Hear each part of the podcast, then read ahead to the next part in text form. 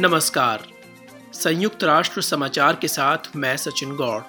तीन नवंबर 2023 के इस साप्ताहिक कार्यक्रम में सुनिए इसराइल फलस्तीन में हिंसक टकराव का मासूम आम नागरिक भुगत रहे हैं खामियाजा। गाजा में लोगों की विशाल आवश्यकताओं के मद्देनजर युद्ध में मानवीय आधार पर ठहराव लाने का आग्रह जलवायु अनुकूलन कार्रवाई ज़रूरी, मगर वित्तीय संसाधनों की बड़ी किल्लत। यूएन पर्यावरण एजेंसी की नई रिपोर्ट।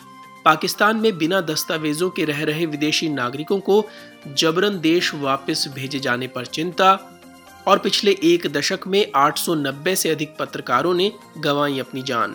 अधिकांश मामले अब भी अनसुलझे। आपको याद दिलाते चलें कि खबरों को विस्तार से पढ़ने और ख़ास रिपोर्टों और इंटरव्यूज़ को सुनने और देखने के लिए आप हमारी वेबसाइट पर भी आ सकते हैं।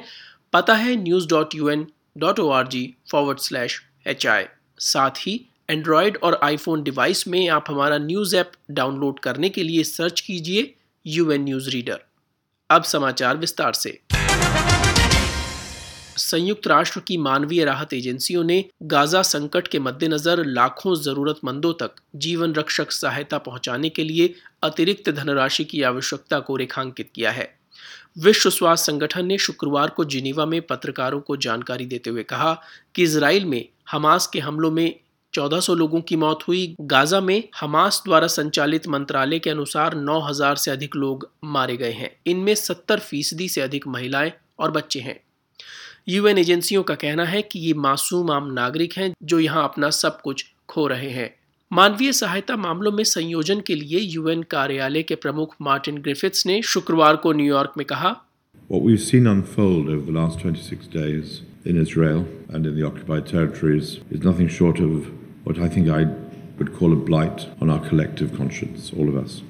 UN अवर महासचिव मार्टिन ग्रिफिथ सदस्य देशों को जानकारी देते हुए कह रहे थे कि हमने पिछले 26 दिनों में इसराइल और काबिज फ़लस्तीनी इलाकों में जो कुछ घटित होते देखा है, वो उनके विचार में हम सभी की सामूहिक चेतना पर एक धब्बा है।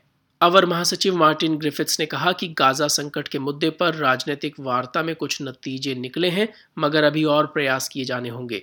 जैसे कि भोजन, ईंधन और अन्य ज़रूरी सहायता सामग्री भेजे जाने के लिए गाजा में मानवतावादी संघर्ष विराम लागू किया जाना होगा। यूएन मानवाधिकार उच्चायुक्त कार्यालय की प्रवक्ता लिज थ्रोसेल ने जिनीवा में बताया कि हाल के दिनों में शरणार्थी शिविरों पर इजरायली हवाई कार्रवाई में बड़ी संख्या में आम लोगों के हताहत होने की रिपोर्टें हैं। इन घटनाओं में अनेक रिहायशी इमारतें ध्वस्त हो गई और घनी आबादी वाले इलाकों में विस्फोटक हथियारों का इस्तेमाल किया गया, जिसके व्यापक क्षेत्र में प्रभाव होते हैं। यूएन मानवाधिकार कार्यालय ने बुधवार को कहा था कि गाजा में इजरायली कार्रवाई से हुई तबाही के स्तर के मद्देनज़र इन हमलों को युद्ध अपराध की श्रेणी में रखा जा सकता है।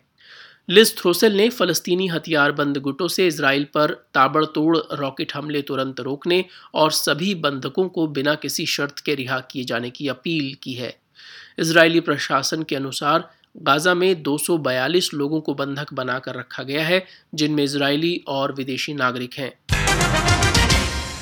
संयुक्त राष्ट्र पर्यावरण कार्यक्रम की एक नई रिपोर्ट दर्शाती है कि जलवायु अनुकूलन के मुद्दे पर प्रगति की रफ्तार हर मोर्चे पर धीमी हो रही है, जबकि जलवायु परिवर्तन के प्रभावों, उसके जोखिमों से निपटने के लिए इसमें तुरंत तेज़ी लाए जाने की ज़रूरत है। जलवायु अनुकूलन प्रयासों के लिए आवश्यक वित्तीय संसाधनों और उनकी उपलब्धता के बीच बड़ी खाई है, जिसे पाटे जाने की आवश्यकता है। ज़्यादा जानकारी के साथ अंशु शर्मा। यूएन पर्यावरण कार्यक्रम एजेंसी की ये रिपोर्ट संयुक्त अरब अमीरात के दुबई में यूएन के वार्षिक जलवायु सम्मेलन कॉप 28 से ठीक पहले जारी की गई है। यूएन विशेषज्ञों के अनुसार अनुकूलन कार्रवाई में सुस्ती वित्त पोषण योजना व उन्हें अमल में लाए जाने के मोर्चों पर देखी जा सकती है, जिसके संवेदनशील हालात से जूझ रहे देशों के लिए गंभीर परिणाम हो सकते हैं। रिपोर्ट में बताया गया है कि अनुकूलन कार्रवाई के लिए अंतर्राष्ट्रीय सार्वजनिक वित्तीय संसाधनों की उपलब्धता की तुलना में विकासशील देशों में वित्त पोषण की जरूरतें दस से अठारह गुना हैं। पिछले अनुमानों से यह पचास फ़ीसदी अधिक है। यूएन पर्यावरण एजेंसी ने सचेत किया है कि दुनिया इस चुनौती से निपटने के लिए तैयार नहीं है। ना तो पर्याप्त मात्रा में निवेश किया गया है और न ही ज़रूरी योजनाएँ हैं जिससे सभी के लिए जोखिम है। संयुक्त राष्ट्र महासचिव ने इस रिपोर्ट के निष्कर्षों को रेखांकित करते हुए कहा कि अनुकूलन क्षेत्र में खाई पहले से कहीं अधिक चौड़ी हो गई है। यूएन के शीर्षतम अधिकारी ने कहा कि निवेश का एक बड़ा स्रोत बड़े कार्बन उत्सर्जकों व प्रदूषकों से प्राप्त होने वाला कर राजस्व हो सकता है। इसके अलावा घरेलू व्यय और अंतर्राष्ट्रीय व निजी सेक्टर वित्त पोषण भी अन्य ज़रिए हो सकते हैं। संयुक्त राष्ट्र एजेंसियों ने पाकिस्तान में बिना दस्तावेजों के देश में रह रहे विदेशी नागरिकों को उनके वतन वापस भेजे जाने की योजना पर गहरी चिंता जताई है। संयुक्त राष्ट्र ने आगाह किया है कि इस योजना का बच्चों और उनके परिवारों की सुरक्षा व कल्याण पर गहरा असर हो सकता है। कुछ हफ़्ते पहले पाकिस्तान ने एक नवंबर के बाद देश में अवैध रूप से रह रहे विदेशी नागरिकों को देश निकाला दिए जाने की घोषणा की थी। इसका सबसे अधिक असर उन 14 लाख अफगान नागरिकों पर होने की आशंका है, जिन्होंने बिना दस्तावेजों के पाकिस्तान में शरण ली हुई है। यूएन एजेंसियों ने शुक्रवार को जारी अपने एक वक्तव्य में ध्यान दिलाया कि पाकिस्तान में शरणार्थियों की मेज़बानी की एक लंबी परंपरा रही है। जिससे लाखों जिंदगियों की रक्षा हो पाई। उन्होंने पाकिस्तान सरकार से आग्रह किया कि इस उदारता की अब भी आवश्यकता है। 15 सितंबर के बाद से अब तक एक लाख साठ हज़ार से अधिक अफगान शरणार्थियों के पाकिस्तान छोड़ देने का अनुमान है, जिनमें छियासी प्रतिशत परिवार गिरफ्तारी के डर की वजह से जल्दबाजी में अफ़गानिस्तान लौट गए हैं। कानूनी दस्तावेजों के साथ पंजीकृत अफगान नागरिकों व शरणार्थियों के भी पाकिस्तान से वापस लौटने की खबरें हैं। जबकि उन्हें भरोसा दिलाया गया था कि उनकी रक्षा सुनिश्चित की जाएगी।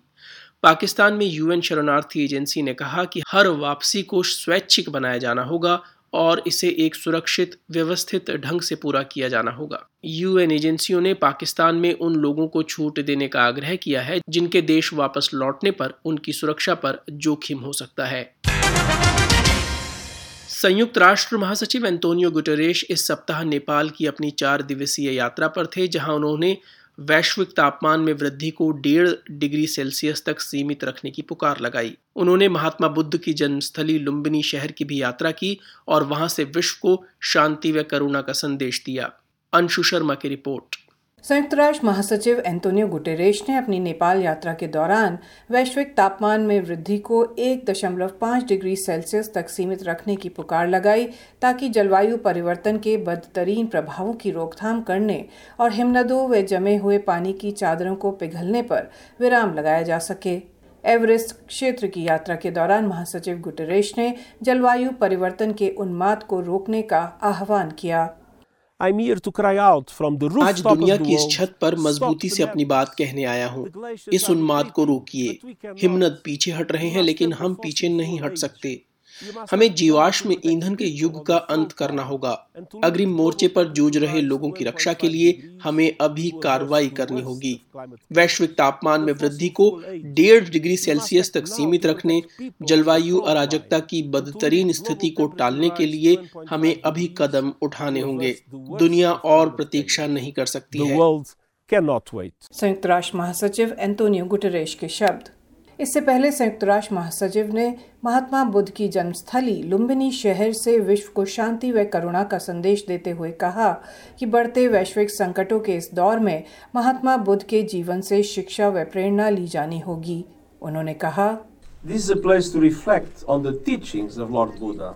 यह भगवान बुद्ध की शिक्षाओं पर विचार करने और इस बात पर चिंतन मनन करने का स्थान है कि मुश्किलों में घिरी मौजूदा दुनिया में शांति परस्पर निर्भरता और करुणा के उनके संदेश की क्या प्रासंगिकता है। मानवता प्रकृति के साथ और स्वयं अपने साथ युद्ध में है। दुनिया मध्य पूर्व से यूक्रेन तक और सहेल से सूडान तक हिंसक टकराव की चपेट में है। वैश्विक व्यवस्था और संस्थाएँ कमज़ोर हो रही हैं और मानवाधिकारों एवं अंतर्राष्ट्रीय कानून को कुचला जा रहा है। संयुक्त राष्ट्र महासचिव एंटोनियो गुटरेश के शब्द। मंगलवार को महासचिव ने नेपाली संसद के एक संयुक्त सत्र को संबोधित किया और एक दशक तक चले पीड़ादायी हिंसक टकराव के बाद देश में हुई प्रगति की सराहना की। संयुक्त राष्ट्र, शैक्षिक, वैज्ञानिक एवं सांस्कृतिक संगठन ने आगाह किया है कि पिछले एक दशक में विश्व भर में 890 से अधिक पत्रकार मारे जा चुके हैं और अधिकांश मामलों में न्यायिक प्रक्रिया का निपटारा नहीं हो पाया है। यूनेस्को ने गुरुवार 2 नवंबर को पत्रकारों के विरुद्ध अपराधों में दंड मुक्ति का अंत करने के लिए अंतर्राष्ट्रीय दिवस पर यह बात कही। आंकड़े दर्शाते हैं कि पत्रकारों को जान से मार दिए जाने के मामलों में सजा न मिल पाने की वैश्विक दर छियासी प्रतिशत है। संयुक्त राष्ट्र महासचिव ने इस दिवस पर अपने संदेश में कहा कि पिछले वर्ष अपना फ़र्ज़ निभाते समय अठासी पत्रकार मारे गए, जो अतीत के सालों की तुलना में एक बड़ी वृद्धि है। महासचिव ने कहा कि अपनी जान गंवाने वाले अधिकांश पत्रकार युद्ध स्थल से खबरें नहीं दे रहे थे, बल्कि वे शांत देशों में भ्रष्टाचार, तस्करी, मानवाधिकार हनन और पर्यावरणीय मुद्दों पर रिपोर्टिंग कर रहे थे। इसके मद्देनज़र उन्होंने बेहतर रक्षा उपायों की पुकार लगाई है ताकि जनता तक ज़रूरी सूचना पहुँचाने वाले पत्रकारों की सुरक्षा सुनिश्चित की जा सके। तो आज के इस बुलेटिन में इतना ही। सचिन गौड़ को अनुमति दीजिए। नमस्कार।